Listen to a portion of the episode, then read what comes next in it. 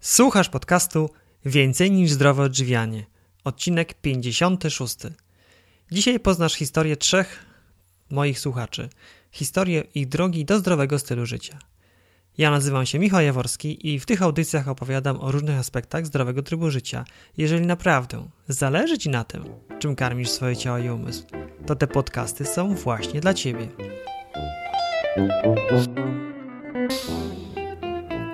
Witam Cię bardzo, bardzo serdecznie i gorąco w 56. odcinku podcastu. Od razu się przyznam, że ten odcinek podcastu jest dla mnie bardzo szczególny. Szczególny z dwóch powodów. Pierwszy powód usłyszysz za chwilę, a drugi poznasz dopiero na końcu tego podcastu. Jednak zanim powiem Ci o pierwszym powodzie, to chcę powiedzieć, że niezmiernie się cieszę, iż mogę ten odcinek podcastu nagrać. Jest on pewnym zwieńczeniem planów, postawionych kiedyś sobie celów, trochę marzeń, wielu, wielu aspektów w różnych obszarach mojego życia, które składają się na to, że teraz właśnie mnie słuchasz. Z czego bardzo, bardzo się cieszę i już nie mogę się doczekać, żeby Ci przedstawić ten odcinek podcastu. Ale powiem Ci teraz, dlaczego on dla mnie jest taki szczególny.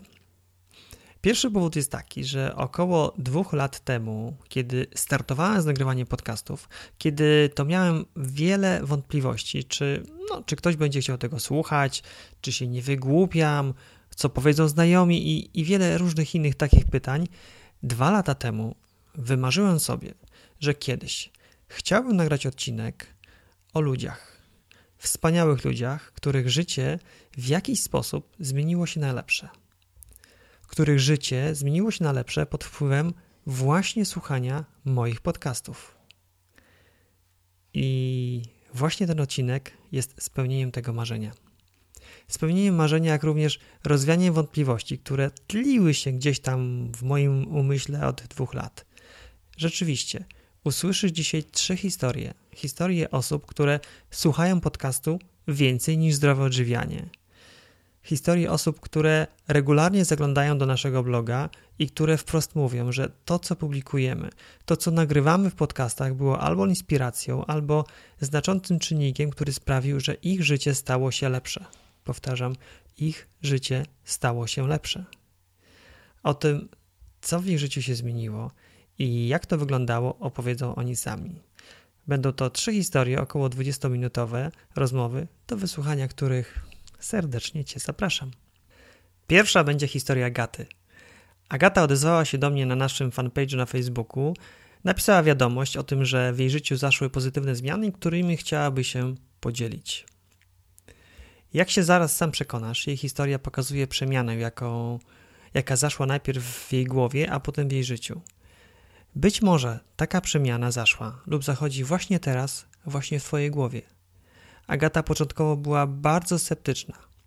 Zupełnie nie wierzyła, że dieta może mieć aż tak ogromne znaczenie dla jej zdrowia. Miała wiele pytań, na które odpowiedzi nie były jednoznaczne i oczywiste. Na szczęście postanowiła to sprawdzić w praktyce. Sprawdzić na sobie i małymi krokami wprowadzać pierwsze zmiany. Po pierwszych pozytywnych efektach poszło już jak lawina z wysokiego górskiego szczytu, ale ale posłuchaj sam. Dzisiaj moim i waszym e, gościem jest Agata Żegestowska, czytelniczka naszego bloga i słuchaczka podcastów. Witam cię serdecznie, Agata, i przedstaw się proszę słuchaczom, powiedz kilka słów o sobie. Cześć, witam cię serdecznie również i bardzo się cieszę, że doszło do tej rozmowy. Nazywam się Agata Żegestowska i jestem 33-letnią mężatką, która postanowiła w pewnym momencie coś zrobić ze swoim zdrowiem przede wszystkim i pod wpływem słuchania waszych podcastów przeszła drogę właśnie od podjęcia decyzji do przeprowadzenia detoksu i oczyszczania organizmu. Z zawodu jestem handlowcem. Pracuję przy komputerze większość, większość czasu, także zdarza się, że 8-10 godzin rzeczywiście muszę spędzić przed, przed komputerem. Dziękuję Ci bardzo za przedstawienie się. Powiedz, bo tak, masz 33 lata, powiedziałaś, że w pewnym momencie postanowiłaś coś zrobić ze swoim e, zdrowiem. Bardzo, bardzo się cieszę, że podcasty, które nagrywam, w jakiś sposób Cię do tego zainspirowały. Natomiast powiedz, Co sprawiło, że stwierdziłaś, że jednak z Twoim zdrowiem coś się dzieje nie tak, że jednak coś można by poprawić? To znaczy, mm, ja już od dłuższego czasu odczuwałam takie mm, nieprzyjemne, e, może nie jakieś poważne dolegliwości, ale już od dwóch lat sporo przybyłam na wadze. To po pierwsze. Po drugie, miałam problemy z kręgosłupem, może nie poważne, ale e, dawały o sobie znać coraz częściej. Przede wszystkim efekt takiego niewyspania po wstaniu rano, po przespanej w sumie nocy, ale dalej, dalej czułam się zmęczona. Często puchły, puchły mi nogi. E, I to nawet już nie pod koniec dnia, jak najczęściej się zdarza, ale już prawie w środku dnia zaczęły mi nogi puchnąć. Też brak takiej energii. E, o godzinie 13 już chętnie to bym poszła spać. I tak stwierdziłam, że około 30, no taki stan, no nie powinien mieć miejsca, tak? Bo, bo to jest, no jestem jeszcze młodą osobą, tak? Chciałam jeszcze wiele przede mną, a po prostu nie mam energii. Rzeczywiście jesteś młodą osobą. Masz dzieci? Nie, nie, jeszcze nie. Okej, okay, to wszystko jeszcze przed tobą, także tak, jeszcze tak. dużo energii potrzebujesz. Właśnie. Od dwóch lat przybierałaś na wadze, bolał cię kręgosłup, zmęczenie poranne, zapuchnięte nogi. I właśnie, w jakich okolicznościach, powiedz, natrafiłaś na moje podcasty i w jaki sposób one zmieniły twoje nastawienie, w ogóle twoje postrzeganie, jak dieta może wpływać na nasze zdrowie? To był czysty przypadek, naprawdę. To znaczy, to zawsze, to gdzieś miałam gdzieś z tyłu głowy, że jednak trzeba coś zrobić, tak? Trzeba coś zrobić, trzeba przemyśleć, y, ale zawsze brakowało jakoś czasu, chęci, nie wiem, zawsze były ważniejsze rzeczy.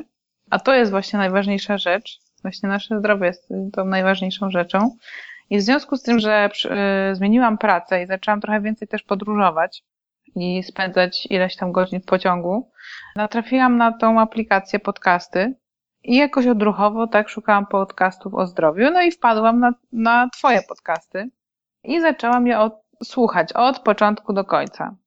Ja generalnie jestem bardzo sceptyczna, jeżeli chodzi o diety, jakieś ograniczenia. Po prostu, no nie lubię tego. Jeżeli mam na coś ochotę, to po prostu y, kupuję, gotuję, jem bez, y, bez jakichś tam, nie wiem, ograniczeń. Natomiast e, zaczęłam słuchać jeden po drugim i tak sobie myślę, czy to jest prawda. czy tak na pewno jest. Ale bardzo mnie, bardzo mnie one zainteresowały, więc słuchałam dalej, aż doszłam do y, wywiadów y, z różnymi Twoimi gośćmi. Już nie pamiętam, który był pierwszy, ale pamiętam Beatę Sokołowską. Zresztą jej książki pod wpływem Twoich podcastów kupiłam i przeczytałam od deski do deski kupiłam też znajomym w prezencie. Później był też, pamiętam, y, pan, który leczył raka. I później leczenie dzieci przez panią dietetyk, leczenie alergii, tak, leczenie alergii. E, zamień chemię na jedzenie. Tą książkę też już wcześniej znałam. W ogóle wszystko po kolei i po prostu zaczęłam sama już na własną rękę też szukać e, innych źródeł. I coraz więcej, coraz więcej się o tym dowiadywać, tak? No, chciałam najpierw, e, no, chciałam po prostu zgromadzić informacje stwierdziłam, mówię, Gata, trzeba coś zrobić.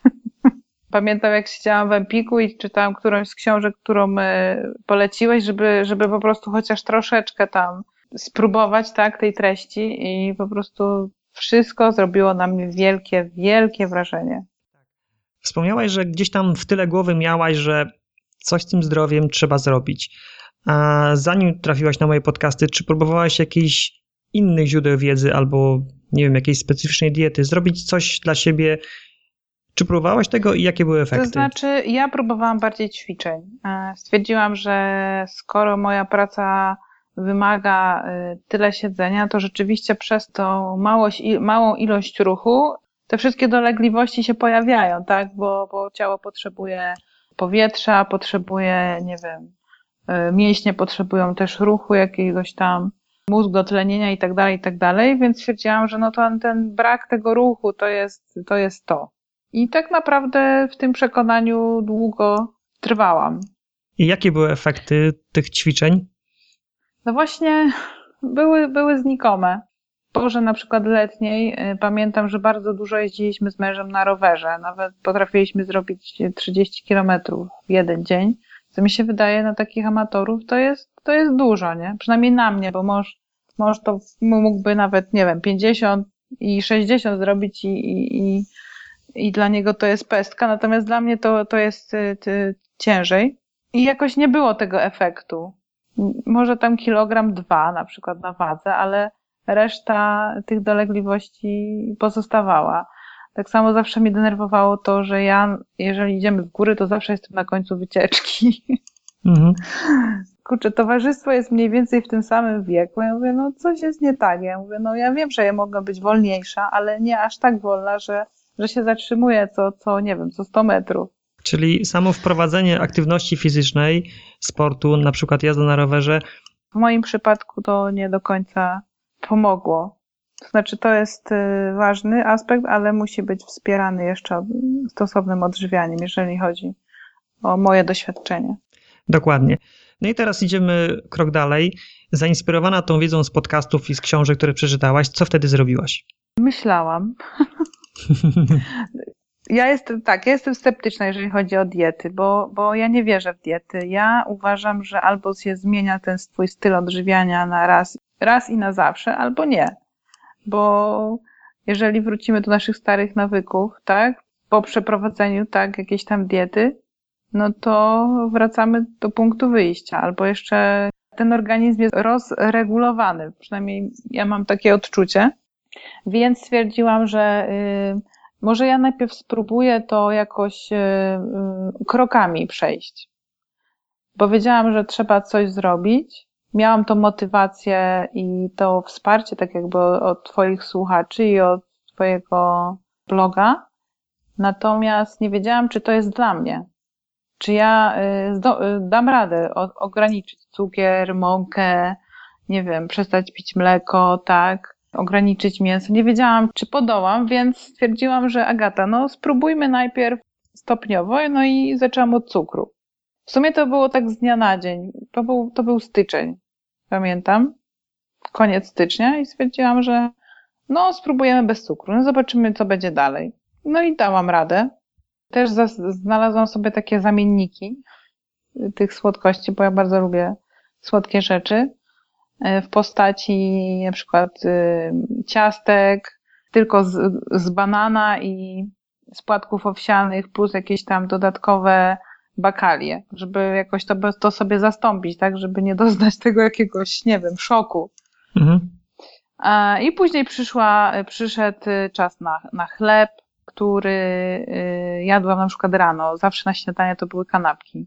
Obojętnie z czym, ale zawsze te kanapki, tak? Więc trochę poszperałam w jakichś tam przepisach. No i znalazłam kaszę jaglaną. Też miałeś y, podcast kaszy, o kaszy jaglanej. Więc kaszę jaglaną zaczęłam jeść na śniadanie. W różnych postaciach. Najczęściej są to bakalie, ale też czasami jakieś budyń jaglany i tak dalej. I tak stopniowo wprowadzałam jakieś nowe nawyki żywieniowe i zwiększałam ilość warzyw i eliminowałam te, te produkty, które tak jakby zakwaszają nasz organizm. Wspomniałaś, że to się zaczęło w styczniu, czyli 8 miesięcy temu. Tak, tak. Jakie efekty po kolei wprowadzając te zmiany udało Ci się osiągnąć? To było y, przede wszystkim dieta, y, dieta, przepraszam, waga. To było coś niesamowitego. Ja w ogóle nie, nie, nie wierzyłam, że to się dzieje. Dwa kilo, dwa, dwa tygodnie, potem, potem coraz więcej. Jak już y, tak wyeliminowałam y, te zakwaszające y, pokarmy, bez oczyszczania, to jeszcze nie było oczyszczanie, tak, mm, takie już gruntowne, to doszłam do 10. Od końcówki stycznia do połowy maja, tak, do połowy maja. Także ja byłam w szoku. Ja w ogóle rano wstawałam, pełna energii w ogóle. Nie wiedziałam w ogóle skąd ta się energia bierze. E, o 13 w ciągu, e, w środku dnia nie chciało już mi się spać. No nie wiem, sen też się poprawił. Też starałam się iść spać trochę wcześniej niż, niż zazwyczaj, jako około tej dziesiątej. Tak, już, już nie myślałam o tym kręgosłupie, który cały czas gdzieś tam się odzywał, w też w ciągu dnia. Koleżanki powiedziały, że skóra mi się poprawiła, w ogóle twarz się wysmuklała. No, byłam naprawdę pod wielkim wrażeniem. A powiedz Agata, wprowadzając te zmiany, czyli eliminując cukier, zamiana chleba na kaszę, więcej warzyw, czy odczuwałaś głód? Nie taki głód, który nie można by było go tak jakby opanować. Nawet sądzę, że zaczęłam jeść mniej. Naprawdę y, mniejsze ilości mi wystarczały, żeby się najeść potrafiłam zjeść, znaczy do dalej, da, dalej to kontynuuję, zjeść coś od 14 i tak naprawdę do godziny 18, 19 nie byłam głodna. Wiesz, to jest efekt wielu rzeczy, natomiast taki najgłówniejszy według mnie to jest taki, że organizm podświadomie robi wszystko, żeby pozyskać wszystkie niezbędne składniki odżywcze. Jeżeli się odżywiasz żywnością oczyszczoną, na przykład białym chlebem, to tam nie ma wielu składników, więc pomimo Aha. tego, że żołądek jest pełen, to organizm za chwilę znowu odczuwa głód, bo domaga się kolejnych składników. Natomiast jak zaczynasz wprowadzać żywność pełnowartościową, która ma całą gamę mikroelementów, witamin i enzymów, no to organizm jest mhm. najedzony i nie domaga się, czyli jedząc e, mniej, dłużej jesteśmy syci i jesteśmy, nasz organizm jest bardziej odżywiony to ja jestem bardzo wdzięczna temu organizmowi, że tak potrafi się od, odżywić takimi prostymi, naprawdę prostymi pokarmami. Powiedziałaś, że schudłaś 10 kg w ciągu 3 miesięcy. Czy w Twoim okresie, kiedy próbowałaś zrzucić wagę, kiedykolwiek udało Ci się takie efekty uzyskać? Nie, nigdy. Super. Ja, ja miałam, jak byłam z nastolatką, takie, taki okres, że dużo biegałam prawie codziennie. Rzeczywiście tam schudłam jakieś 5 kilo może, ale nie, nie aż tyle. Czy tak, spadła ci waga, zniknęło poranne zmęczenie i te takie, taka ospałaś w okolicach 13. Tak. A powiedz, y, bo wspominałaś też, że miałaś napuchnięte kostki. Czy te pierwsze trzy miesiące jakoś wpłynęły również na to? Tak, tak. Chociaż sądzę, że to już był tak efekt późniejszy, że zauważyłam, że rzeczywiście te nogi naprawdę mi nie puchną, chyba że w jakichś takich sytuacjach, gdzie muszę naprawdę długo, długo siedzieć. Także też byłam pod mega wrażeniem. Pod... Jeszcze mogę dodać, że skóra zaczęła być bardziej nawilżona. Po żadnym balsamie nie uzyskałam takiego efektu. I to się wzmogło jeszcze w okresie tego detoksu dziesięciodniowego, który przeprowadziłam. I ona naprawdę, naprawdę skóra była mega nawilżona. Dobrze, to powiedz teraz kilka słów o detoksie, który przeprowadziłaś. Co to był za detoks i jak go, czemu postanowiłaś go przeprowadzić i jak on u Ciebie przebiegał? To znaczy, tak jak wspominałam, e, prze... dzięki Tobie znalazłam książki Beaty Sokołowskiej, e, która przeczytałam i stwierdziłam, że też bym chciała taki detoks przeprowadzić. I stwierdziłam, że ten okres właśnie letni, taki wiosenno-letni na przełomie będzie najlepszym, najlepszym okresem, bo wtedy jest najwięcej warzyw i owoców. Musiałam się też do tego przygotować, bo najpierw trzeba e, no, trochę rzeczy przeczytać, tak, przyswoić a propos tego postu, no i się trzymać tego. I tak, i tak, rozpoczęłam post. To był y, końcówka maja i na początku czerwca się zakończył. To był post warzywno-owocowy? Tak, to był post warzywno-owocowy. I jak on u Ciebie przebiegał? Ja sądzę, że ja nie doznałam takich y, jakichś y, mocnych, ubocznych efektów, jakichś takich nudności, niektórzy nudności, jakieś mocne bóle głowy albo takie mocne osłabienie, bo ja już przez 3-4 miesiące tak jakby przygotowywałam E, swój organizm tak do zmiany diety, tak stopniowo. Czyli nie musiałam z dnia na dzień rezygnować z cukru, z mąki i tak dalej, no bo już te warzywa, te kasze, soki e, już funkcjonowały, więc to było takie łagodne przejście. Na początku rzeczywiście przez dwa dni e, pobolewała mnie głowa i, i troszeczkę się czułam osłabiona, natomiast to nie było bardzo uciążliwe. Chyba najtrudniejsze było to, żeby sobie wszystko logistycznie e, zaplanować, jeżeli chodzi o posiłki i e, nie ulegać pokusom, no bo wiadomo w pracy, no reszta, reszta osób je e, w pracy czy w domu według starych nawyków i też no jest trochę pokus gdzieś tam, no pojawiają się te pokusy. Pamiętam, że bardzo zapachy na przykład na mnie działały, nie wiem czemu. Wyostrzył mi się z, zmysł zapachu i wszędzie czułam jakieś, nie wiem, świeże pieczywo, albo gdzieś koło cukierni przechodziłam i też w ogóle te zapachy mnie, mnie doganiały. Natomiast nie no, stwierdziłam, że, że chcę to przejść, posprzątać ten organizm i wtedy też jeszcze, jeszcze 4 kilo mi ubyło. I właśnie ta skóra bardzo się nawierzyła. Sądzę, że panie to naprawdę docenią. No i dalej kontynuuję taką odżywianie mniej, wie, mniej więcej. Ja tak króciutko podsumuję ten twój detoks, bo tutaj trafnie podejrzewasz, że to, iż nie miałaś takich efektów ubocznych, to jest zasługa tego, że kilka miesięcy wcześniej, już nawet cztery, odżywiałaś się no, zdrowo. I tak. właśnie wprowadzając takie zdrowe odżywianie, na przykład kasza jaglana, warzywa, organizm nawet pomimo tego, że nie robimy detoksu, on już się oczyszcza. Już te kanały detoksykacyjne są uruchamiane i w mhm. momencie, gdy weszłaś już w tą dietę oczyszczającą, to rzeczywiście nie było tam aż tak dużo rzeczy do usuwania i organizm sobie doskonale z tym poradził bez większych dolegliwości. Także doskonała droga i gratuluję takiego podejścia, bo to, to jest no niemalże gwarancja sukcesu. Tak, ja się staram dalej, dalej iść tą drogą. Oczywiście no, no korzystam też z tych takich grzesznych, grzesznych produktów, ale to już jest naprawdę ograniczone, w ograniczonej ilości i e, już tak świadomie tak podejmuję decyzję o tym, czym karmię swój organizm. Super. To tak podsumowując te w sumie od stycznia do września 8 miesięcy Twojego nowego stylu życia, bo to też jest, jest bardzo ważna rzecz, o której wspominałaś, że to wcale nie jest dieta, tylko rzeczywiście to jest nowy styl życia, jakby zupełnie inne podejście do tego, czym się odżywiamy i jak. I podsumowując te 8 miesięcy, jakie efekty Ci udało uzyskać, jeśli chodzi o spadek wagi? 14 kilo to jest.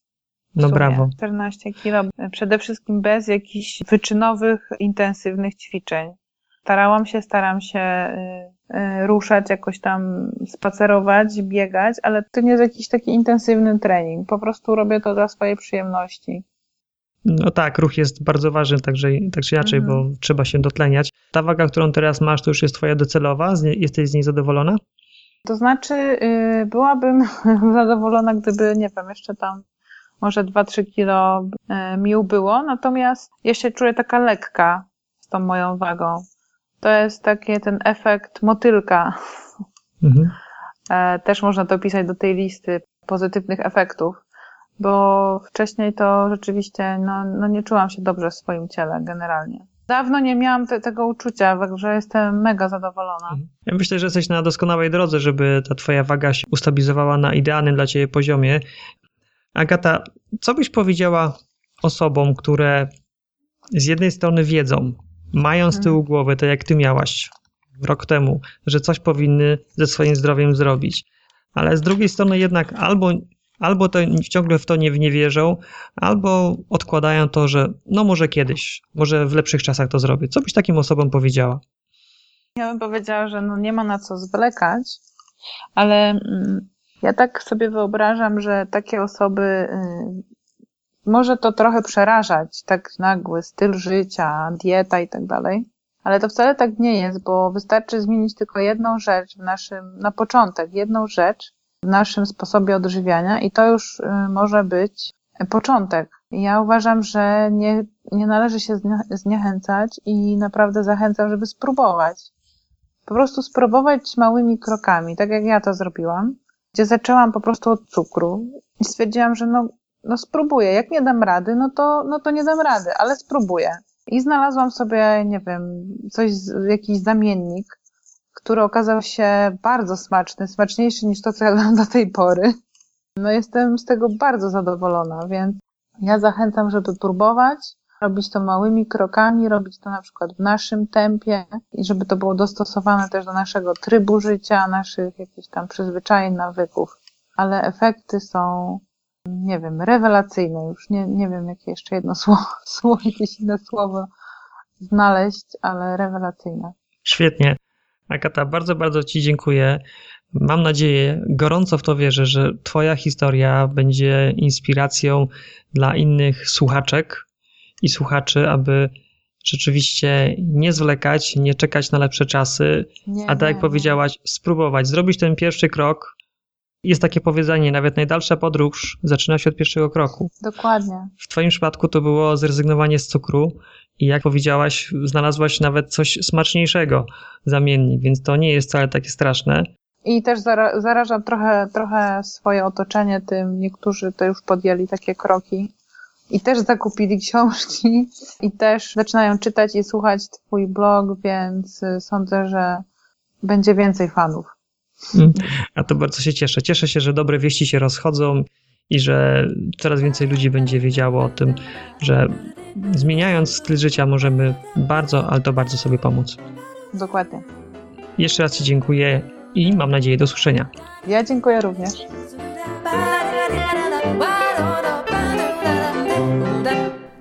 Pracuję na Islandii w ziołowej aptece Mieszam zioła dla zielarki. Tak swojego maila do mnie rozpoczęła Ewa. Gdy go tylko przeczytałem, to pierwsze zdanie od razu w mojej wyobraźni pojawił się bajkowy krajobraz Islandii z jego ogromnymi zielonymi przestrzeniami i już wiedziałem, że koniecznie chcę z Ewą porozmawiać. Ewa to duch niespokojny, osoba o wielu zainteresowaniach związanych ze zdrowym stylem życia. Eksperymentuje i sprawdza różne jego aspekty. Jak to w życiu? Nie wszystko działa, bo każdy z nas ma różne zainteresowania, preferencje i oczekiwania. Ale najważniejsze jest, że, żeby się nie poddawać, żeby szukać swojej drogi. Drogi, na której spotkamy osoby, odkryjemy rzeczy, które sprawią, że czujemy się zdrowsi i szczęśliwsi. Zapraszam. Cześć Ewa. Cześć Michał. Przedstaw się proszę słuchaczom podcastu Więcej niż Zdrowe Odżywianie. Mam na imię Ewa. Jestem słuchaczem Twoich podcastów, co mniej więcej mówi tyle, że interesuję się zdrowym trybem życia. Mm, jest mi niezmiernie miło. Prowadzi wywiad ze swoją słuchaczką. Tak, mi tym bardziej, uwierz. Ewa, wiem, że mhm. mieszkasz w Islandii. Powiedz, skąd pomysł, aby tam się przeprowadzić i jak tam w ogóle się mieszka? Moja przygoda z Islandią zaczęła się w 2012 roku, kiedy wraz z przyjacielem i jego 14-letnim synem postanowiliśmy objechać wyspę dookoła. Otworzyliśmy taki projekt edukacyjny, artystyczny, mini-iceland.com i podczas tej wyprawy no, zakochałam się. Zakochałam się w tej wyspie, zakochałam się w przestrzeni, zakochałam się w spokoju, za, zakochałam się w tym horyzoncie, w tej, tej artystycznej islandzkiej duszy, w tych, w, w tych ludziach, w, w tym wszystkim. Taki spokój poczułam. Pamiętam, jak się wdrapałam na fiord i takie bezgraniczne poczucie bezpieczeństwa. Wiedziałam, że nic mi nie grozi, to wielkie niebo nigdy na mnie nie spadnie, będę mogła się tam zawsze schować. Tak, i coś we mnie pękło. I potem jak wróciłam do Polski, to moje myśli cały czas były na Islandii. No i jakoś tak nasza podświadomość zaczęła dążyć do przeprowadzki, aż w pewnym momencie stało się to nieuniknione, bo już bardziej byliśmy na wyspie niż w Europie kontynentalnej. No i postanowiliśmy się spakować i spróbować swoich sił. No i mogliśmy to zrobić, mogliśmy to zrobić, mamy rodziny, które nas wspierają. I tak, no, trzeba realizować marzenia. No i to jest jedno z nich, które mi się udało zrealizować.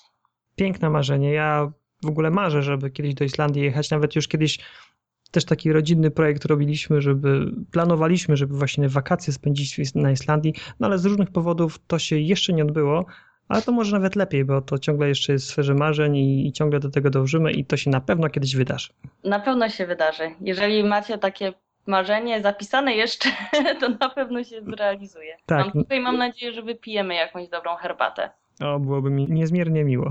Mi również. Powiedziałaś, że interesujesz się zdrowym trybem życia. Od jak dawna się interesujesz i co sprawiło, że zaczęłaś się tym interesować?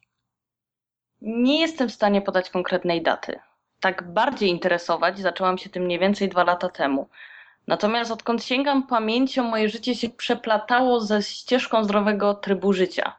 Zaczęłam być wegetarianką w wieku mniej więcej 15-16 lat. Byłam nią przez 7 lat mniej więcej. Co prawda nie byłam zdrową wegetarianką. Moja dieta głównie się opierała na unikaniu mięsa, ale już tam jakąś świadomość zaczęłam mieć. Już jakieś tam informacje o białku, zastępowaniu mięsa innymi produktami zaczęły się w głowie pojawiać. Poza tym moja siostra, o dwa lata starsza siostra jest zafascynowana, była zafascynowana zdrowym trybem życia i w dalszym ciągu je prowadzi, więc zawsze mi coś, jakieś tam tipy podrzucała. Więc gdzieś tam zawsze wiedziałam. Odchodziłam nieraz od tej ścieżki zdrowego życia tak dosyć mocno. Wręcz się nawet podśmiechywałam z mojej siostry czy z innych ludzi, którzy prowadzili ten zdrowy tryb życia. Natomiast prędzej czy później zawsze gdzieś tam na tę ścieżkę wracałam. Tak więc zawsze w sumie miałam świadomość, że jedząc pączka nic dobrego z tego nie będzie. Zawsze to wiedziałam. Natomiast po prostu nieraz miałam inne priorytety w życiu i byłam skoncentrowana na czymś innym i to, to zostawiałam gdzieś tam z boku. Natomiast tak mniej więcej od dwóch lat, dwóch lat jestem coraz częściej na tej ścieżce, coraz mniej mam skoków w bok, chociaż one się zdarzają, ale to dobrze, że się zdarzają, bo dzięki temu potrafimy doceniać tę ścieżkę i jakiś tam balans musimy mieć. Czasami trzeba zrobić coś złego. Tak, czasem zrobić krok do tyłu, żeby za chwilę zrobić dwa kroki do przodu. Tak, żeby się zatęskniło, żeby się, żeby się przypomniało, czemu, czemu się nie je tych pączków, prawda? Mhm. To trzeba tak. zjeść tego pączka co jakiś czas, żeby ojejku, jak się, jaka jestem ciężka. Dokładnie. Powiedz Ewa, skąd czerpiesz wiedzę i inspirację do takiego zdrowego stylu życia? Obecnie z, głównie z pracy. Pracuję dla zielarki, mieszam dla niej zioła i pracuję w tej firmie tylko 6, w porywach do 7 osób. Mamy taką niepisaną zasadę, że przynosimy tylko zdrowe jedzenie, czyli wszystkie przerwy herbaciane. No to w sumie rozmawiamy często o jedzeniu, o zdrowiu, wymieniamy się przepisami. No i tak jakoś coraz więcej zaczęło się ludzi pojawiać. Po pracy zaczęłam rozmawiać też z innymi, dzielić się przepisami. Nagle się okazało, że coraz więcej ludzi wokół mnie jest zainteresowany, ma te same zainteresowania co ja. Potem się okazało, że moja biblioteczka zawiera więcej książek o zdrowym odżywianiu i jodze niż na jakieś inne tematy. Potem internet. Jakoś tak samo to przyszło, wiesz? Jak się wysyła energię do kosmosu, ej, ej, interesuję się tym, to, to, to nagle sobie zdajesz sprawę, że, że inni też się tym interesują i przyciągasz te osoby do siebie. No i potem książki, potem wszystko. I to tak, tak działa holistycznie. Tak, tak, dokładnie. Wspomniałaś, że oprócz samego zdrowego odżywiania, to również mhm. yoga. Wiem, że codziennie tak. praktykujesz asztangę jogę. Tak, nie. Mhm, tak. I co wartościowego yoga wnosi w twoje życie? To też jest taki bardzo rozległy temat. Asztangę jogę odkryłam niedawno, bo mniej więcej pół roku temu i tak jak w przypadku Islandii zakochałam się od razu, od, pier od pierwszych zajęć. Wiedziałam, że to jest to, że ja już nie chcę gdzieś indziej podróżować. Mi już nie zależy, żeby zobaczyć Tokio, dopóki nie poznam dogłębnie Islandii. Tak samo jest z jogą, że ta asztanga po prostu idealnie daje mi to, czego ja potrzebuję. Daje mi siłę, czyli daje mi tą męską energię, tak bardzo mocno upraszczając, daje mi gibkość, czyli tą taką żeńską energię. Ja to tak sobie traktuję i to mi balansuje. Poza tym yy, poczucie stabilizacji, bo codziennie wykonuję tę samą sekwencję. Codziennie jest to samo. I na początku mnie to bardzo fascynowało, potem mnie to trochę znudziło. Natomiast potem przyszedł ten następny etap, kiedy moje ciało wiedziało, jaka poza będzie następna, dzięki czemu mogłam się skupić na innych rzeczach, jak na oddechu, jak na wzroku, jak na zaciskaniu odpowiednich mięśni, na pogłębianiu pozycji. I, i wpadłam w jakiś taki trans, taki, że ten czas leci. Oczywiście nie zdarza mi się to codziennie, niestety, ale mam nadzieję, że w przyszłości osiągnę ten, ten etap, że ta godzina czy półtorej po prostu mijają. I to jest, to jest super. Ja, ja wiem, co jest następne. Nie ma elementu zaskoczenia, to takie poczucie stabilizacji. Poza tym y, głównie praktykuję Ashtanga Mysore, gdzie wszystko robię w swojej własnym tempie. Nauczyciel nie prowadzi zajęć, chodzi jedynie między studentami i poprawia ich posturę. Dzięki temu robię wszystko w swoim tempie, mam kontakt z nauczycielem, czyli nie tylko ja pracuję nad sobą, ale nauczyciel, który również zna moje ciało, zna moje możliwości i jak gdyby jest ta więź między nami. Zajęcia się odbywają w ciszy, nie ma muzyki. I jedynie słyszysz ten piękny oddech oceanu Ujjayi. I wchodzisz do takiej sali z tymi wszystkimi twoimi już znajomymi. I i słyszysz ten oddech, i czujesz tę energię tych ludzi, którzy mają tą samą pasję, i oni robią to we własnym tempie, ty to robisz w swoim. Nikt się na nikogo nie patrzy, a pomimo tego wiemy, że nie jesteśmy sami. No, mi to dużo daje. Ta surowość. No, fajne to jest. Podoba mi się. Kocham, kocham, kocham. Mm. To niesamowite, jak ty o tym opowiadasz, z jaką pasją i zaangażowaniem. Powiedz, jak długo trzeba praktykować jogę, aby no, tak się w to wkręcić, żeby rzeczywiście no, poczuć, tak jak ty mówiłaś, że te półtorej godziny mija nawet nie wiesz kiedy. Każdy trening jest inny. Czasami mam takie treningi, gdzie mi się nudzi.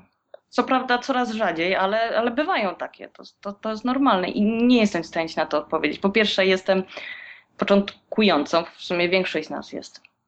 Ale y, każdy jest inny, każdy jest inny i nie ma reguły. Słuchaj siebie i, i znajduj, szukaj, eksperymentuj i znajdziesz to, co ci najbardziej odpowiada. Jest tyle rodzajów jogi, tyle rodzajów zdrowego odżywiania, tyle pasji do odkrycia. Tak, życie. Tutaj. I tak przemierzać będę, wszechświaty tropem ptasi, aż ktoś zakryje księżyc na zawsze słońce zgasi. Jak śpiewał, kto śpiewał? Grzegorz, nie pamiętam. Ja też nie, ale brzmi bardzo dobrze. Pięknie, no. Wspominałaś również, że praktykujesz Mhm. kundalini. To Kundalini, jest tak. Rodzaj jogi. I Mhm. napisałaś, że jest to najbardziej uduchowiona joga, dzięki Dla której. Mhm. tak, dzięki której zaczęłaś kochać siebie. Kundalini. To był pierwszy rodzaj jogi, na który trafiłam, to była yoga kundalini. Była to yoga po islandzku. Ja jeszcze islandzkim nie potrafiłam się tak posługiwać, szczególnie takim specjalistycznym językiem. Natomiast trafiłam na piękną kobietę, na imię ma Oidur, właścicielkę Yoga Setrit na Islandii i specjalnie dla mnie tłumaczyła niektóre zdania na angielski, ale takie piękne zdania o miłości, o współczuciu, o wyrozumieniu, o akceptacji. I to mi bardzo dużo dało w tamtym momencie mojego życia. Jako świeżej emigrantce bardzo, bardzo mi pomogła. Poza tym te ćw- ćwiczenia, które mi kazała wykonywać i całej grupie, nie wiedzieć czemu y, po nich czułam się po prostu rewelacyjnie. I te mantry, które śpiewaliśmy, powtarzające się zdania do rytmu, i to, to, to było cudowne Mhm. nie wiedzieć czemu właśnie po kilku, po każdych zajęciach czułam się wyjątkowo, aż w końcu wygooglałam sobie kundalini yoga, rozbudzanie czakr i, i jak zaczęłam o tym czytać, to tak wow, naprawdę, naprawdę i eksperymentować na sobie i, i cudowne, dało mi to niesamowitą energię w tamtym czasie. Pamiętam, że zdarzało mi się tak przynajmniej raz w tygodniu płakać ze szczęścia, jejku, jak super, jak super, tak, bardzo fajnie. Natomiast nie praktykuję już teraz kundalini jogi, ale nie dlatego, że się znudziłam albo y, przestała mi się podobać. Natomiast po prostu nie mam na to czasu. Jak mam gorszy dzień, to idę na zajęcia albo w domu sobie y, zaśpiewam jakąś mantrę. Natomiast y, chcę się poświęcić asztance na dzień dzisiejszy. Nie jestem w stanie zrobić wszystkiego. Natomiast bardzo bym chciała do tego wrócić i wiedzieć więcej na temat kundalini. To jest taki temat, który jeszcze na pewno chcę zgłębić w przyszłości. Olejkami ubieram się w zapach. Poprawiam sobie nastrój, leczę się. To jest część zdania z listu, który do mnie napisałaś. Mhm. Powiedz, jaką rolę w Twoim życiu pełnią olejki eteryczne i kiedy je stosujesz? Poboczno. To na tej zasadzie po prostu je stosuję. Nie wiem, tak samo, nie wiem kiedy to się zaczęło. Tak jak niektórzy lubią kremy danej tam marki, tak ja używam olejki eteryczne. Na początku to był olejek z drzewa herbacianego, co właściwie bardzo dużo ludzi używa. Jest bardzo popularny, szczególnie do czyszczenia, prawda? Do, do prania. W sumie bardzo często to robiłam. Albo jak jeszcze robiłam sobie szampony, to też zawsze, bo jestem alergikiem, więc byłam zmuszona kilka lat temu sama sobie robić kosmetyki, niektóre przynajmniej. Dodawałam olejki, dodawałam olej z drzewa herbacianego. Potem zaczęłam jakoś dodawać, też nie wiedzieć kiemu, kiedy na mojej półce pojawiło się kilkanaście czy tam więcej tych olejków eterycznych. Na przykład y, eukaliptusowy, bardzo lubię po treningu dawać i wąchać. Po prostu sprawia mi to przyjemność, tak, tak czysto fizycznie. Cytrynowy olejek albo strawy cytrynowej używam do czyszczenia mocno zabrudzonych powierzchni. Działa naprawdę lepiej niż jakiekolwiek mleczka dostępne w supermarketach. Rumiankowy na wypryski. Tak, zawsze mam w łazience, jak coś się pojawi na mojej twarzy, czego bym nie chciała mieć, to wtedy olejek rumiankowy idzie w ruch. Melisa w nietypowych, stresujących sytuacjach. O, na przykład przed rozmową z tobą kilka kropel poleciało na mój nadgarstek. Ojejku. Chcę powołać trochę. I tak, tak po prostu. Rozumiem, że one działają, te olejki, tak? Jesteś właśnie, bo tak, powiedziałeś, że ładny zapach, służą do czyszczenia, do higieny, na przykład na wypryski albo do uspokojenia i rzeczywiście odczuwasz działanie pozytywne tych olejków. Tak, w jakimś stopniu tak. Nie jestem w stanie podać ci konkretnego powodu. Na przykład jestem w stanie, jak na przykład olejek cytrynowy po prostu dobrze czyści. Mhm. To jest fakt, to łatwo można zmierzyć. Natomiast na przykład melisa działa uspokajająco, tak jak wiele innych rzeczy, jak na przykład też piję rumianek przed snem i ciężko nieraz powiedzieć, co miało wpływ, ale natomiast y, na pewno wszystko ma wpływ. Zarówno te olejki, jak i twoja dieta, jak i ludzie, którymi się otaczasz, po prostu ma wpływ na ciebie. I rzeczywiście, jak na przykład biorę kąpiel z jakimś olejkiem eterycznym, którego zapach lubię, to wychodzę bardziej zrelaksowana z takiej kąpieli. Więc tak, działają. Działają. Mhm. W sumie są badania przeprowadzone na ten temat, więc, więc ciężko już z nimi y, dyskutować, z badaniami. Tak, olejki mają potężną moc, bo pozyskujemy je z roślin, które mają w sobie naturalne substancje, które chronią te rośliny od słońca, od różnych chorób i szeregu innych rzeczy, z których sobie nawet nie zdajemy sprawy. I właśnie pozyskując te olejki i potem jakoś się nacierając lub inaczej je zażywając, jakby te moce w cudzysłowie od roślin przechodzą na nas. Dokładnie. Tak. Każdy znajdzie coś dla siebie. Mhm. Ważny jest zapach. Musimy lubić zapach olejku eterycznego, który stosujemy. To jest taka niepodważalna zasada. Więc nawet jeżeli jakiś olejek ma na przykład działanie uspokajające, a nam ten zapach nie odpowiada, to nie powinniśmy go stosować. Mhm. To też jest dosyć istotne. Tak, nie każdy olejek nam służy. Tak, dokładnie. Wiemy, że jedna z Twoich pasji to dzierganie z naturalnej wełny. W ogóle bardzo podoba mi się słowo dzierganie. I też i sztrykowanie. Ojej, to nawet nie wiem, co to jest. Słuchaj, skąd u ciebie zamiłowanie do dziergania i strykowania i co, co ono właśnie wnosi w twoje życie? To hobby zawdzięczam Islandii. Jak przyjechałam pierwszy raz na Islandię, zobaczyłam piękne swetry Lopapeise, islandzkie swetry. I tak mi się one spodobały. No, naprawdę, bardzo, bardzo mocno. I po powrocie, jak właśnie chcieliśmy kontynuować nasz projekt Mini Iceland.com, to postanowiliśmy sprowadzać takie sweterki do Polski. I również wełnę islandzką. No i tak sprowadzaliśmy tą wełnę, kontakty z ludźmi zaczęły się roz... coraz więcej ludzi zaczęłam poznawać, którzy mieszkają na Islandii i właśnie jeden taki znajomy poprosił mnie, żebym przetłumaczyła program z angielskiego na polski, jak wydziergać taki sweter Lopa Pace'a. No i zaczęłam tłumaczyć i tak zaczęłam się trochę w to wgłębiać i tak, kurczę, może nauczę się dziergać. No i w sumie nauczyłam się dziergać i z internetu. I potem pojawiło się marzenie wydziergania sobie swetra na islandzkim fiordzie i dążyłam do tego marzenia i, i, i tak. Zaczęło mnie uspokajać dzierganie bardzo. O, to był taki bardzo ważny moment w moim życiu. Mhm. I jak byłam właśnie zdenerwowana, to tak kilka rządków, kilka rządków zrobiłam i już im było lepiej. Poza tym, jak to jest dobre dla kogoś, kto nie lubi tracić czasu, bo można iść na, z koleżanką napić się kawy, czy tam herbaty, jak ktoś nie pije i, i pogadać sobie i podziergać. Można obejrzeć film i podziergać, można posłuchać podcastu więcej niż zdrowe odżywianie i sobie podziergać. Dziękuję. A powiedz, dzierganie, czy, jest, czy to jest synonim takiego normalnego robienia na drutach, czy to jest tak, coś innego? Tak, dzierganie to jest robienie na drutach, tak. A te drugie słowo, te trudniejsze? Strykowanie, to jest jakiś regionalizm właściwie, nie wiem z jakiego rejonu Polski pochodzi, ale... ale to też znaczy to samo. Tak, tak, znaczy to samo. No i to super, można dać upust swojej wyobraźni, bo możesz wydziergać wszystko, po prostu jakiekolwiek możesz pobawić z kolorami, z fakturą, ze, wzor ze wzorami, no ze wszystkim, po prostu cudownie, tylko twoja wyobraźnia cię ograniczy. I co jest też fajne, że widzisz w miarę szybko efekt. Mhm. W przypadku biegania, w przypadku zmiany diety, musisz czekać na efekty. Miesiąc, dwa, trzy, rok, dziesięć lat, różnie. A tutaj po prostu dzierkasz sweter i tam za miesiąc masz. I masz taki sweter na całe życie, czy tam przynajmniej na kilka lat. Porządny sweter z naturalnej, w moim przypadku z naturalnego materiału i jeszcze ktoś ci powie, ale fajny sweter, to jeszcze twoje ego i idzie do góry. I, i próżność zajpołechtana, no, no, no super, ja, ja uwielbiam. Dzięki temu też poznałam bratnie duszę, przyjaciół. Moja przyjaciółka to z dziewiarka. I, i spotykamy się co jakiś czas i dzierkamy. I, no tak, no, to jest moje hobby, jedno, jedno z hobby. Bardzo podobało mi się to, jak mówiłaś, że dzierganie cię uspokaja. Tak. Bo to rzeczywiście jest taki taka powtarzalność, taki proces mhm. znany, a jednocześnie ręce są zajęte, umysł w jakiś sposób jest zajęty i rzeczywiście można się odprężyć. Można się odprężyć. I co ciekawe, że dużo moich koleżanek dziewiarek to są niespokojne dusze, są podróżniczki, to są y, kobiety, które lubią eksperymentować w różnych dziedzinach swojego życia. To nie są banalne starsze panie, które nie mają co zrobić z czasem, wręcz przeciwnie. No, to jest ciekawe. Ewa, dużo zainteresowań, bardzo ciekawe miejsce, w którym teraz mieszkasz.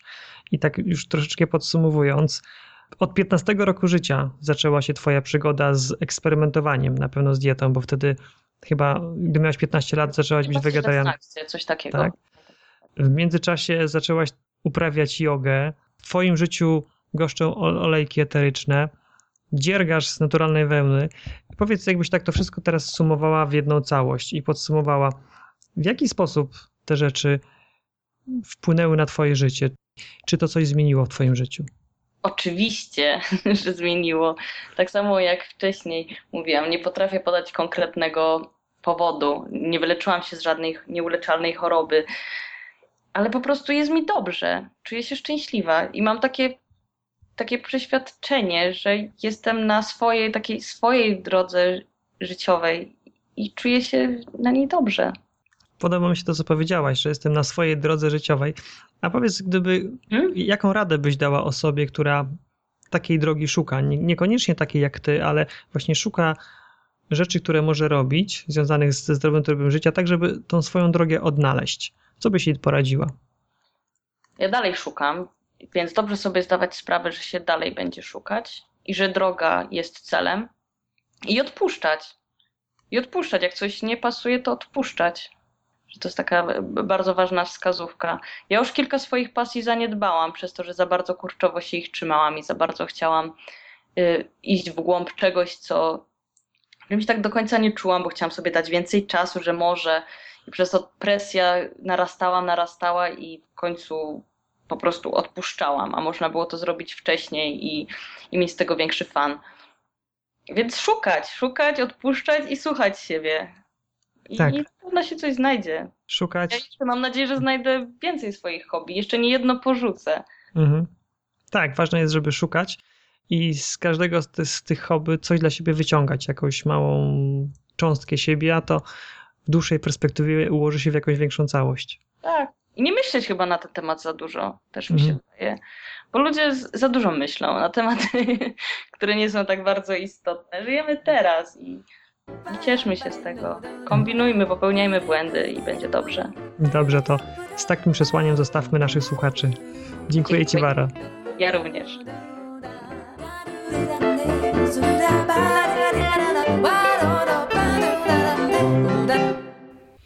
Trzecia historia należy do Michała. Michał jest jedną z 52 osób, które odpowiedziały w formie komentarza pod wpisem, w którym informowaliśmy, że nasz blog został patronem medialnym książki Jedz prawdziwe jedzenie. Michał odpowiedział na pytanie konkursowe, które brzmiało: Co w ostatnim czasie zrobiłeś zdrowego dla siebie lub Twojej rodziny i jaki pozytywny wpływ miało to na Wasze samopoczucie i zdrowie? Jeżeli jeszcze nie czytałeś tego wpisu, a w szczególności nie czytałeś odpowiedzi, które się pod nim pojawiły, to gorąco zachęcam. Znajdziesz tam 52 wspaniałe historie, z których każdy z nas, każda osoba interesująca się zdrowym stylem życia może wyciągnąć coś dla siebie. Linka do tego wpisu umieszczę w notatkach do tego podcastu. A wracając do komentarza Michała, w jego odpowiedzi urzekła mnie systematyczność, prostota i spójność. Michał przeanalizował większość poprzednich komentarzy i opisując swoją historię pięknie podsumował wpisy innych osób. Podejrzewałem, że podobnie jak ja jest osobą bardzo uporządkowaną i ukierunkowaną na osiąganie celów. Nie zawiodłem się. Moje podejrzenia sprawdziły się już podczas rozmowy, którą z Michałem odbyłem, do wysłuchania której Cię teraz serdecznie zapraszam. Cześć Michale. Cześć. Przedstaw się proszę w kilku słowach, kim jesteś i czym się zajmujesz. Nazywam się Michał Stanecki moja praca jakby trochę się rozjeżdża z moją pasją. No, nie, nie wszyscy są szczęśliwcami, którym się to udaje pogodzić, więc zawodowo e, zajmuję się bezpieczeństwem pracy, choć z wykształcenia jestem również dziennikarzem. Moją pasją jest e, zamiłowanie do natury, do, do przyrody. Jestem obserwatorem, jestem fotografem, e, nazywam siebie przyrodnikiem może trochę na wyrost, bo nie z wykształcenia, ale, ale faktycznie hobby stało się pasją i sposobem na życie i dużo wolnego czasu, w zasadzie cały wolny czas spędzam terenie na, na poszukiwaniu i odkrywaniu tego, czego jeszcze nie widziałem, nie słyszałem, e, nie doznałem. Piękna pasja, kontakt z naturą, możliwość podglądania na natury i też jest jednocześnie czas, żeby pewne rzeczy sobie przemyśleć, w głowie poukładać, jakoś tak oderwać się od tej rzeczywistości. Tak, to prawda. Dzisiaj, e, zresztą jakby trochę wyprzedzając naszą rozmowę, mogę powiedzieć, że też e, w sumie w ostatnim czasie zrozumiałem, że to jest jakby kolejne ogniwo do jednego łańcucha, że to też się zazębia tym, o czym będziemy rozmawiać, czyli z takim e, mądrzejszym i, zdrowszym podejściem do życia generalnie, to to jak najbardziej jest faktycznie takim mocnym ogniwem, też gdzieś się w ten łańcuch zaplata. Po prostu czasy są trudne, bo żyjemy coraz szybciej i to życie gdzieś tam nas y, goni bardzo mocno. Natłok informacji, z którym się codziennie stykamy, informacje, które nas zalewają po prostu z wszelkich źródeł. I z czasem y, uzmysłowiłem sobie, że ten kontakt z przyrodą, to uciekanie z miasta i, i, i, próba właśnie wyciszenia się, jednocześnie ładowania gdzieś tam baterii akumulatorów, to taka równowaga, łapanie, szukanie tej równowagi, która jest coraz bardziej potrzebna, i, I, próba gdzieś e, właśnie złapania tej równowagi e, to jest chyba to, do, do, czego dążymy. Także zdecydowanie mniej e, telewizji. Ja w tej chwili już nawet radia w samochodzie praktycznie nie słucham. Słucham audiobooków albo podcastów, bo, bo po prostu zalew informacji plus reklama wykrzyczana, taka dość, dość agresywna, to już, to już nie dla mnie. Jakby mam wrażenie, że to trochę poza mną i jakoś od tego uciekam, więc to się fajnie wszystko uzupełnia. W 100% Cię rozumiem, jeśli chodzi o radio i słuchanie różnych mediów, to ja też już od kilku lat rzeczywiście bazuję głównie na materiałach, które sobie sam wybieram i dobieram i, i słucham tego, co chcę i wtedy, kiedy chcę I, i tak jest świetnie wtedy. Dobrze, przejdźmy teraz do głównej treści rozmowy, bo zaprosiłem Cię do podcastu, abyś podzielił się swoją historią mm, związaną ze zmianą trybu życia, ze, związaną ze zmianą sposobu odżywiania się i efekty, jakie tobie i twojej rodzinie udało się dzięki temu uzyskać. Zacznijmy może od początku. Od kiedy, Michale, interesujesz się zdrowym odżywianiem i co sprawiło, że w ogóle zacząłeś się tym interesować? W sumie to dla mnie więcej niż zdrowe odżywianie, bo jest to splot wielu, wielu e, czynników, jakby zupełnie zmiana podejścia do, do wielu takich kategorii życia.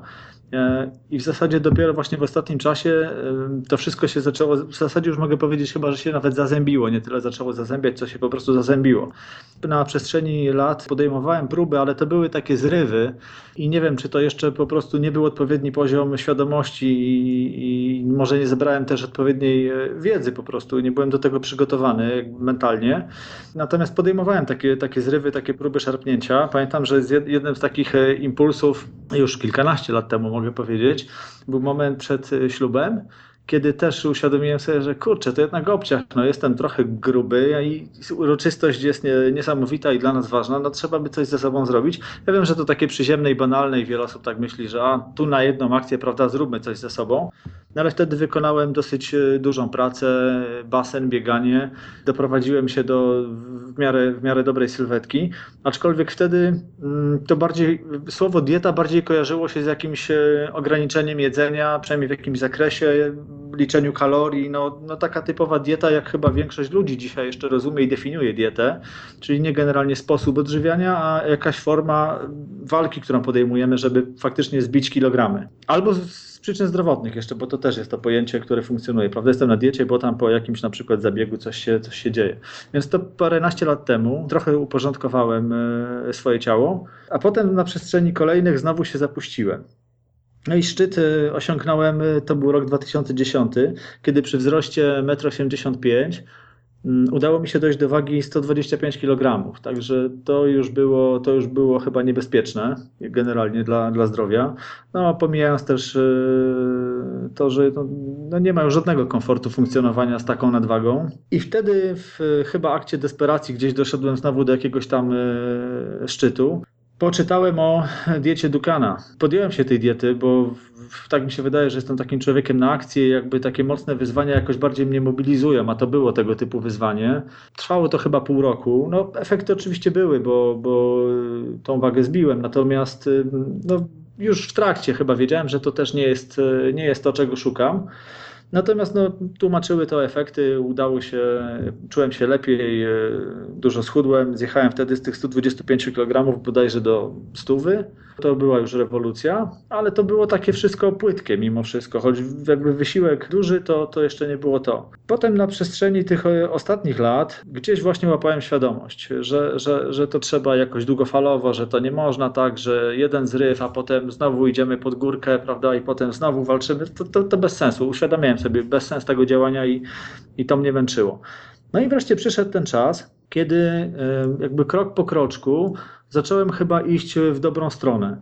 Oczywiście to jest też e, czas, w którym e, nastąpił jakiś rozkwit chociażby mm, serwisów w internecie, czy portali, czy blogów wreszcie, gdzie można było poczytać od informacje od ludzi, którzy, no przynajmniej tak to wyglądało, że już mają jakąś, jakąś wiedzę w, tej, w tym zakresie i tą wiedzą zaczęli się dzielić. Tu coś skubnąłem, tam coś skubnąłem, gdzieś coś usłyszałem, ktoś coś opowiedział.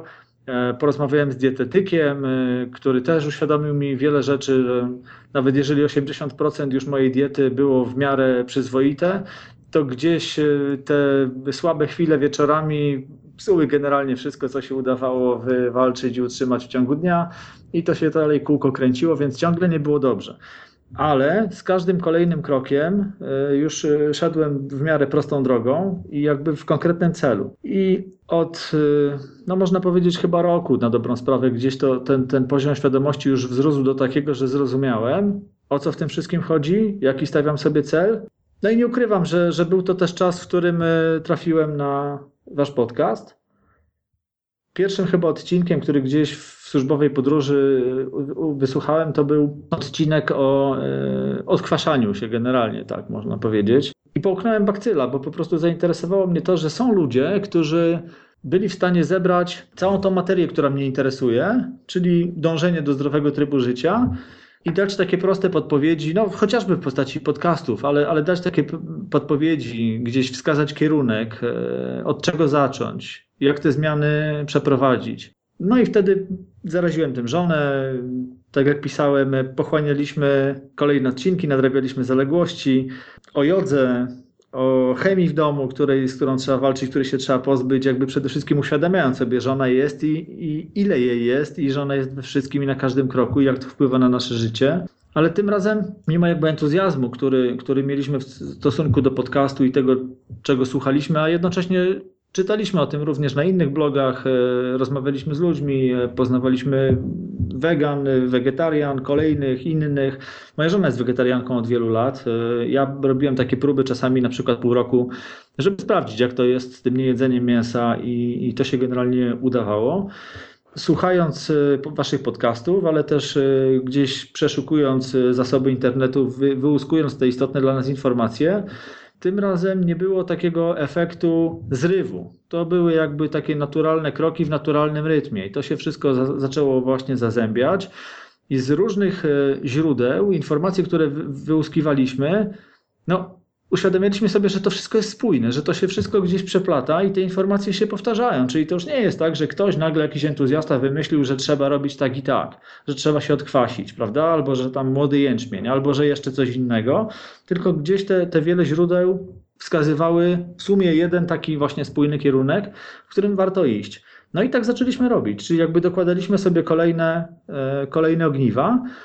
Nasza koleżanka, przyjaciółka, która e, przeszła poważną chorobę, e, wspomniała mi o diecie owocowo-warzywnej i wtedy, prawdę mówiąc, już mimo tego, że podchodziłem do tego wszystkiego w miarę, w miarę świadomie i poważnie, to pomyślałem sobie, cholera, to jednak jest, jest takie trochę szalone wyzwanie. E, owoce i warzywa, w zasadzie tych owoców to tam jest niewiele, więc praktycznie warzywa, energii z tego niewiele, czy to się da, czy się nie da, ale słyszałem, że ona czuje się świetnie, że energia, że w ogóle fantastyczne rzeczy się dzieją. No i gdzieś to kiełkowało, dojrzewało.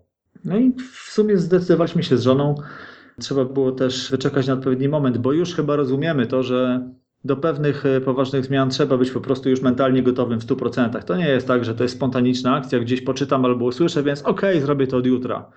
No nie, to musi dojrzeć e, i, i, i, trzeba wiedzieć, że faktycznie teraz jest ten moment, w którym ja jestem gotowy, chcę, chcę to zrobić, mam pełną świadomość i, i, i wtedy jest szansa, że to się uda. No i tak się stało. Z tym, że na początek, żeby nie przeszarżować, Zrobiliśmy sobie tą dietę chyba na 4 tygodnie. To jest czas, który w zupełności wystarcza do tego, żeby się przestawić i, i, fizycznie, ale też w głowie. Przestawić się po prostu na inne myślenie, na w ogóle inne podejście do, do jedzenia, do, do żywienia, do, do, do, do przygotowywania potraw, do kuchni szeroko pojętej. I to jest również to, o czym e, pisałem tam w tym krótkim tekście do waszego bloga, że, że tą kuchnię naszą trzeba było porządkować, że my tak naprawdę bywaliśmy w kuchni, ale nigdy nie byliśmy użytkownikami tej naszej kuchni. Także zaczęliśmy od gruntownych porządków, wymietliśmy z kuchni e, to, co, co było zbędne i to nie tylko jakieś tam powiedzmy resztki przetworzonego jedzenia, ale, ale mnóstwo sprzętów, których tak naprawdę gdzieś tam z tyłu, szafki, w głębinach, jakiś trzeci dzbanek, szósty, szósty zestaw do czegoś, prawda, i 18 filiżanek zupełnie nigdy nie używanych, także w ogóle nasza kuchnia stała się przystępna, została dosyć intensywnie przewietrzona, zostały sprzęty, które faktycznie są potrzebne i teraz są w użyciu. No i szafki zapełniły się mm, tym, co jest, y, czego w zasadzie już dzisiaj sobie nie wyobrażamy, żeby w naszej kuchni mogło nie być. Czyli od y, odpowiedniej mąki przez rozmaite ziarna, y, no, teraz pewnie trudno będzie wymieniać, ale generalnie poszło to wszystko w dobrą stronę. Co za tym idzie, ostatecznie porzuciłem mięso, do którego już nie chcę wracać i to też trochę ideologicznie, bo z tą, z tą przyrodą, moją naturą gdzieś to nie idzie w parze, żeby, żeby czy to te zwierzęta z hodowli, czy jakoś sobie już tego nie umiem tak e, ułożyć, że, że, że chciałbym w tym uczestniczyć. E, więc tego mięsa już nie ma. W bardzo dużym stopniu wyeliminowałem też e, nabiał, to znaczy dzisiaj, dzisiaj już w formie trochę nagrody wróciłem do serów, ale są to sery kozie i miękkie i twarde, czy też e, jogurt kozi, ale ja generalnie byłem serożercą i przez wiele lat y, w kuchni to, do czego miałem największą słabość, to nie były słodycze, to nie było właśnie mięcho, tylko to były sery. I, i tego się bałem, że ja sobie z tym poradzę. Ale okazuje się, że jednak te zmiany, które zachodzą gdzieś w głowie na, na, na poziomie mentalnym, pozwalają się z tym uporać. I dzisiaj e, doskonale sobie radzę bez e, takich ilości serów, jak jadłem, a naprawdę nie było to zdrowe, co robiłem. E, z drugiej strony odpoczywam od kawy to jest jakby kolejny, kolejny punkt, gdzie, gdzie też myślałem, że kurczę, ale kawy to, to, to chyba się nie da nie pić. Okazuje się, że da. Moja, moja żona przeszła to samo z czarną herbatą, z którą też się rozstała bezboleśnie i w zasadzie nie odczuwa najmniejszej potrzeby wrócenia do, do picia czarnej herbaty. Teraz w tym okresie takim jesienno-zimowym, jak który już nas złapał, herbaty owocowe i wyciskamy sok ze świeżej żurawiny plus zaroni, której tam gdzieś jeszcze resztki można było kupić. I to jest po prostu fantastyczna mikstura na, na takie właśnie wieczory, jakieś z lekkim przymrozkiem, z wiatrem, kiedy się wraca do domu. To, to jest zupełnie inny świat. Do tego doszła aktywność fizyczna. Ja wróciłem do biegania. Biegałem już wcześniej, wtedy, kiedy byłem właśnie w lepszej formie, kiedy ważyłem mniej. Miałem na koncie nawet jakieś półmaratony. E, aczkolwiek chyba robiłem to wtedy trochę na, na granicy też e, ryzyka, bo po prostu byłem za ciężki, ale mimo wszystko dawałem radę. A potem, potem były dłuższe przerwy. Teraz przez e, marsze wraz z utratą wagi wróciłem już do biegania. W ostatnim tygodniu już chyba dwa razy po 6 km i raz 8, także już jest naprawdę nieźle.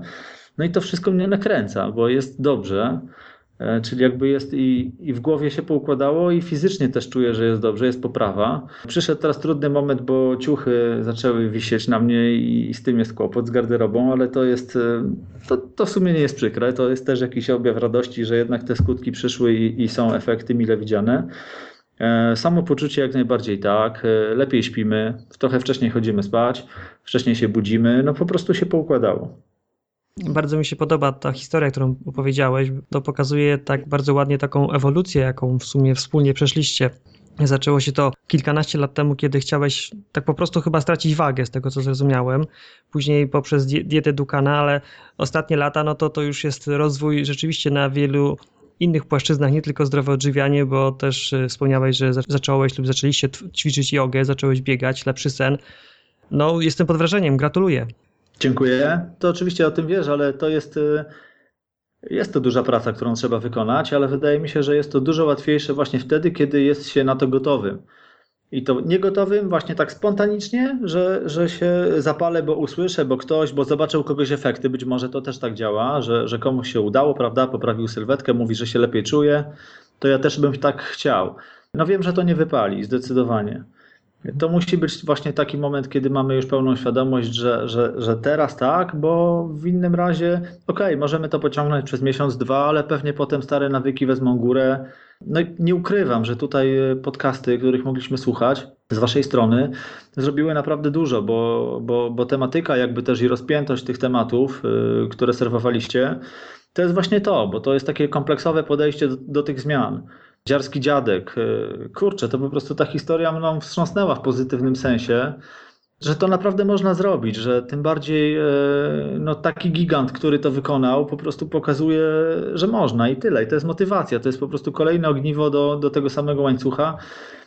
Robimy, działamy, tak, i tak trzeba. No to, to, to jest świetna rzecz. E, było aktywności fizycznej, było właśnie o jodze to się, to się wszystko zazębia, bo to, to jedzenie to jest tylko jednym elementem, czy żywienie bardziej. To jest jednym z elementów całej tej układanki, a, te, a tych elementów i klocków jest naprawdę sporo. Ja cię jeszcze podpytam, bo bardzo ładnie opowiedziałeś e, historię, co się zmieniło, jak się zmieniło wasz styl życia. Natomiast czy oprócz tego, że schudłeś, że zacząłeś uprawiać sport, chodzicie na jogę, czy poczuliście jakieś jeszcze efekty takie zdrowotne zmiany stylu życia?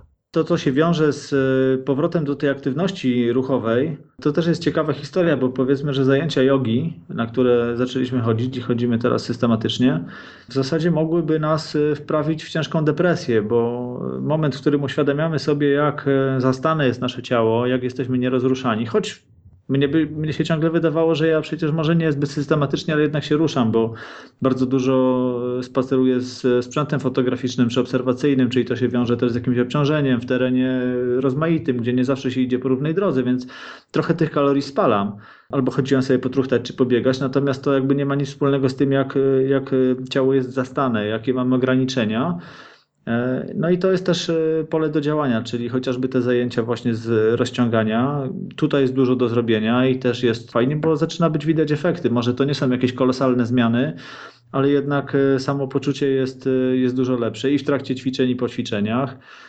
Z racji tego, że obydwoje mamy pracę siedzącą, bo to albo biurko i komputer, albo samochód, to czasami, zwłaszcza mnie, dokuczał kręgosłup, jak nie problemy z szyjnym czy lędźwiowym, to, to z piersiowym.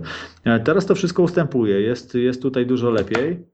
Natomiast chyba naj, e, taka istotniejsza zmiana, którą odczułem ja, e, ja jestem alergikiem i mam też taką lekką kontrolowaną astmę.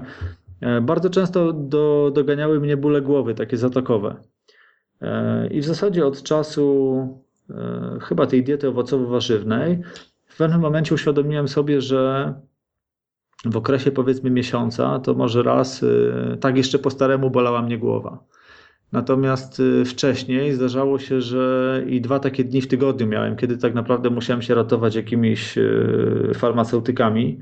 To było to bardzo uciążliwe. A teraz tego nie ma. To po prostu, to po prostu ustało, wyniosło się, więc, więc to czyszczenie jest i no i to jest taki dalej katalizator, który pokazuje, że warto iść tą drogą, bo to są nagrody po prostu, które się, które się zyskuje. Także myślę, że chyba jeszcze wszystko przed nami, może jeszcze jakąś nagrodę dostaniemy. Na razie jest dobrze. Na razie to są właśnie takie wymierne, wymierne efekty, poza, poza bardziej płaskim brzuchem i, i lepszym samopoczuciem, lepszym spaniem. To to jest to, co było, a, a, a tego nie ma. No to, to jest takie namacalne. Świetnie, bardzo, bardzo Ci dziękuję za podzielenie się swoją historią. Tak już na koniec co byś powiedział osobie, która zaczyna taką drogę, którą ty zaczynałeś kilkanaście lat temu?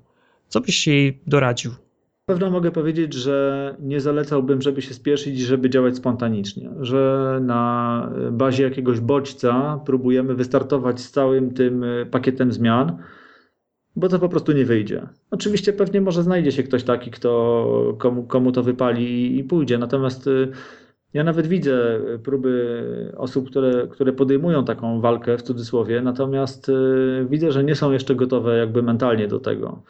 Już y, rozumieją, że powinny, czy wręcz ich organizm, ich ciało woła o taką, o taką zmianę, bo rozmaite problemy zdrowotne zaczynają nękać i, i taka zmiana jest potrzebna, konieczna, niezbędna podejmują próbę, ale, ale to jest wszystko krótko, krótki dystans i to, i to wygasa i to nie jest jeszcze to. Więc ja, ja bym powiedział tak, oczywiście mierząc swoją miarą, że czasami e, warto chwilę poczekać, ale wyczekać naprawdę na ten odpowiedni moment. Nie próżnować, to nie w tym sensie, że odłożyć temat i w ogóle nic nie robić, ale trochę poczytać, trochę posłuchać, trochę poszperać, samemu dojść właśnie do tego momentu, że okej, okay, tutaj piszą, że tak, tutaj piszą, że właśnie tak samo, a tutaj piszą, że dokładnie tak samo, prawda? Bo okazuje się nagle, że że jak e, odstawimy cukier, to już jest to i to. Jeżeli odstawimy powiedzmy tłuszcze w jakimś stopniu, te niezdrowe zwłaszcza, to już jest znowu kolejny efekt. I czy poczytamy o takiej diecie, czy o takim sposobie, czy jeszcze o innym pomyśle,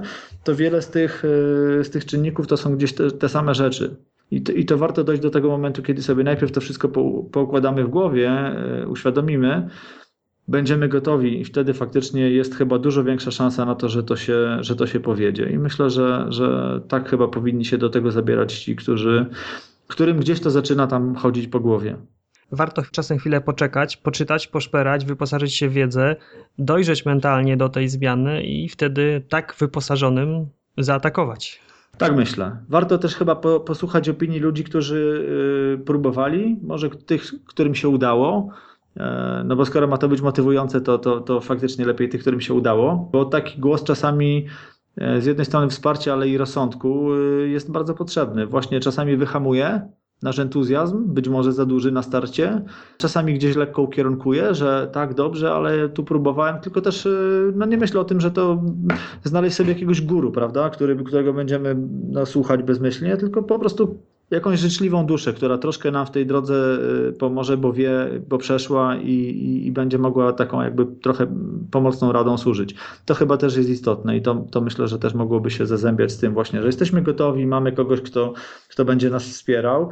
Wy też się w tym doskonale odnajdujecie, więc y, gorąco polecam. Myślę, że to jest fajny katalizator. Y, wasze podcasty to też coś, od czego warto zacząć, bo, bo dotykamy no, niejednolitej materii, bo jest i o ruchu, jest i o żywieniu, jest i o jakichś ćwiczeniach dla umysłu i tak dalej, więc to wszystko, przecież cały wątek minimalizmu, który to się wszystko zaplata, to się wszystko gdzieś, e, to, to gdzieś razem idzie w tę samą stronę, to tak... Dzisiaj wydaje mi się to proste i w zasadzie e, ubolewam nad tym, że straciłem dużo czasu, że tak późno mnie naszło to oświecenie. No ale jak to mówią, lepiej późno niż wcale, więc nie ma co nad tym specjalnie ubolewać. Ale to może dokładnie jest to, co powiedziałeś, że musiałeś poczekać na swój czas.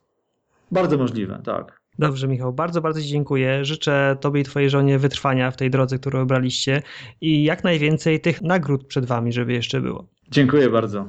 Dziękuję i do usłyszenia. Do usłyszenia. Trzy osoby, trzy historie. Jakże różne osoby, jakże różne historie.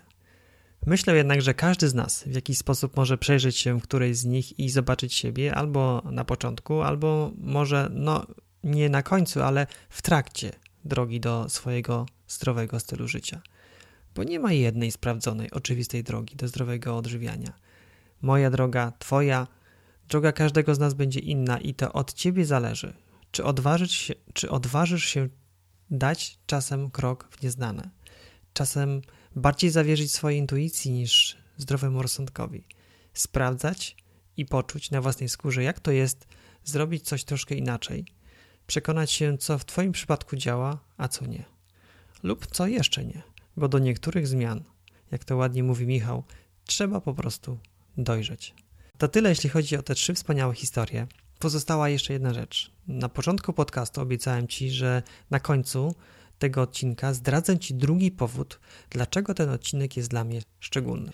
Otóż, jeżeli słuchałeś 30 odcinka podcastu, jak skutecznie planować i realizować cele, który ukazał się dokładnie rok temu, jeżeli go słuchałeś, to może pamiętasz, że zdradzałem w nim, iż jednym z moich celów na 2016 rok jest regularne, co dwa tygodnie publikowanie nowych odcinków mojego podcastu. Cel ten udało mi się zrealizować. W 2016 roku ukazało się dokładnie 28 odcinków podcastu, wychodziły regularnie co drugi poniedziałek. Przyznam się szczerze, że nie zawsze było łatwo. Część z Was, może właśnie Ty, możecie sobie nie zdawać sprawy, jak wygląda proces przygotowywania takiego podcastu. Zaczyna się oczywiście od znalezienia tematu. Potem znalezienie i zaproszenie gościa, który ma coś wartościowego na ten temat do powiedzenia, przygotowanie się do rozmowy, umówienie terminu, który czasem jest kilkakrotnie przekładany. Potem mamy samo nagranie. Zazwyczaj jest to przez Skype, ale czasem fizycznie gdzieś na mieście. Następnie jest obróbka materiału, przygotowanie wpisu na bloga, spisanie notatek, transkrypt rozmowy, no i na końcu upragniona publikacja. Jak tak sobie to podsumuję, to średnio jeden odcinek podcastu zajmuje mi od 8 do 10 godzin pracy. Tak, czasem nawet 10 godzin, gdy na przykład do kogoś muszę fizycznie jechać, aby taką rozmowę przeprowadzić. To jest naprawdę szmat czasu, czasu, który, jak sam wiesz, nie jest z gumy i często muszę się nieźle nagimnastykować, aby pogodzić obowiązki ojca, męża, pracownika, kolegi, blogera, no i jeszcze podcastera. Ale najważniejsze, czemu o tym wszystkim teraz mówię? Bo chcę z jednej strony pokazać, że wiele jest możliwe, że pomimo tego, iż to jest naprawdę dużo pracy, można to zrobić. Można wszystko pogodzić. W moim przypadku w 2016 roku chodziło o regularne nagrywanie podcastów, ale w Twoim może być to zupełnie coś innego. Może chciałabyś, chciałbyś regularnie biegać, ćwiczyć, tańczyć albo robić coś jeszcze innego, jakieś szalone rzeczy, ale ciągle uważasz, ciągle myślisz, że to jeszcze nie ten moment, że, że teraz nie masz na to czasu. Powiem tak. Lepszego momentu nie będzie. Nie czekaj, tylko zrób to dzisiaj. Tak. Zrób to po prostu dzisiaj. Mówię o tym z jeszcze jednego powodu. Otóż ja swój cel podstawowy, ja swój cel podcastowy na 2016 rok mogę już odhaczyć, zaznaczyć jako zrealizowany. W naturalny sposób rodzi się pytanie, jak to będzie w przyszłości. Jak często będę publikował podcasty w roku 2017? Otóż jeszcze tego nie wiem. Po prostu nie wiem. Dlaczego? Bo staram się mój czas poświęcony na bloga wykorzystywać jak najefektywniej. Wykorzystywać w taki sposób, aby jak największa ilość osób, osób czytających, słuchających, mogła korzystać z rad, z pomocy, a wręcz nawet z usług, jakie powoli zaczynają się pojawiać na blogu więcej niż zdrowe odżywianie. Rok 2016 pokazał, że póki co słowo pisane trafia do większej ilości osób. Osoby czytające bloga póki co częściej piszą komentarze, maile, w których dzielą się swoimi mniejszymi lub większymi sukcesami na swojej drodze do zdrowego odżywiania. Nie znaczy to absolutnie, że słuchacze, że ty takich sygnałów mi nie dajesz. Otrzymałem kilkanaście naprawdę fantastycznych maili właśnie od moich słuchaczy. Może właśnie od ciebie, jeżeli tak, to serdecznie ci za to przy tej okazji dziękuję. Że dajesz mi znać, że słuchasz i że to jakoś ci pomaga. Jednak, jednak ilość takich sygnałów od osób czytających jest niewspółmiernie większa. A moim celem jest docieranie, moim celem jest pomaganie jak największej ilości osób. Dlatego w 2017 roku prawdopodobnie więcej czasu będę wkładał w tworzenie wartościowych treści pisanych. Kolejny powód, dla którego mój czas, który mogę poświęcić na podcastowanie, ulega uszczupleniu, jest taki, że zaangażowałem się w tworzenie kursów online. W roku 2016 stworzyliśmy wspólnie z Tatianą dwa kursy online. Jeden przeprowadzający krok po kroku przez oczyszczanie warzywno-owocowe, drugi podobny, tylko oparty o dietę jaglaną. Kursy te zostały bardzo wysoko ocenione przez naszych studentów. W skali od 0 do 10 otrzymały notę 9,2 bardzo dziękujemy za to zaufanie, za tą ocenę. Jednak to, co najważniejsze, osoby, które przez te kursy przeszły, na własnej skórze już po dwóch tygodniach poczuły, jak fantastycznie można się czuć, zmieniając swoją dietę. W bieżącym w 2017 roku jeszcze więcej pracy będziemy wkładali w tworzenie takich kursów. Kursów nie tylko dla, dla zaawansowanych adeptów zdrowego odżywiania, ale również dla początkujących. To wszystko, co powiedziałem, powoduje, że Naprawdę nie wiem, jak często w 2017 roku będę publikował podcasty. Może będzie to raz na dwa tygodnie, może raz na trzy, a może raz na miesiąc. Zobaczymy. To, co mogę Ci obiecać, to to, że jeżeli trafię na jakiś naprawdę super temat, coś przełomowego, ważnego, to zrobię wszystko, aby jak najszybciej w formie podcastu się z Tobą o tym podzielić. A ty, jeżeli w międzyczasie za mną zatęsknisz, to oczywiście zapraszam na bloga. To tyle na dzisiaj.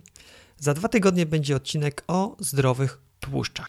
Będzie to pierwszy odcinek, mam nadzieję, z dłuższej serii, w której dzięki współpracy z dr Grażyną Pająk, doktorem biologii i wieloletnią doświadczoną dietoterapeutką, krok po kroku opowiemy o poszczególnych grupach produktów spożywczych, tak abyś nie miała, nie miał wątpliwości, co jeść, a czego zdecydowanie unikać. Zdrowe tłuszcze już za dwa tygodnie.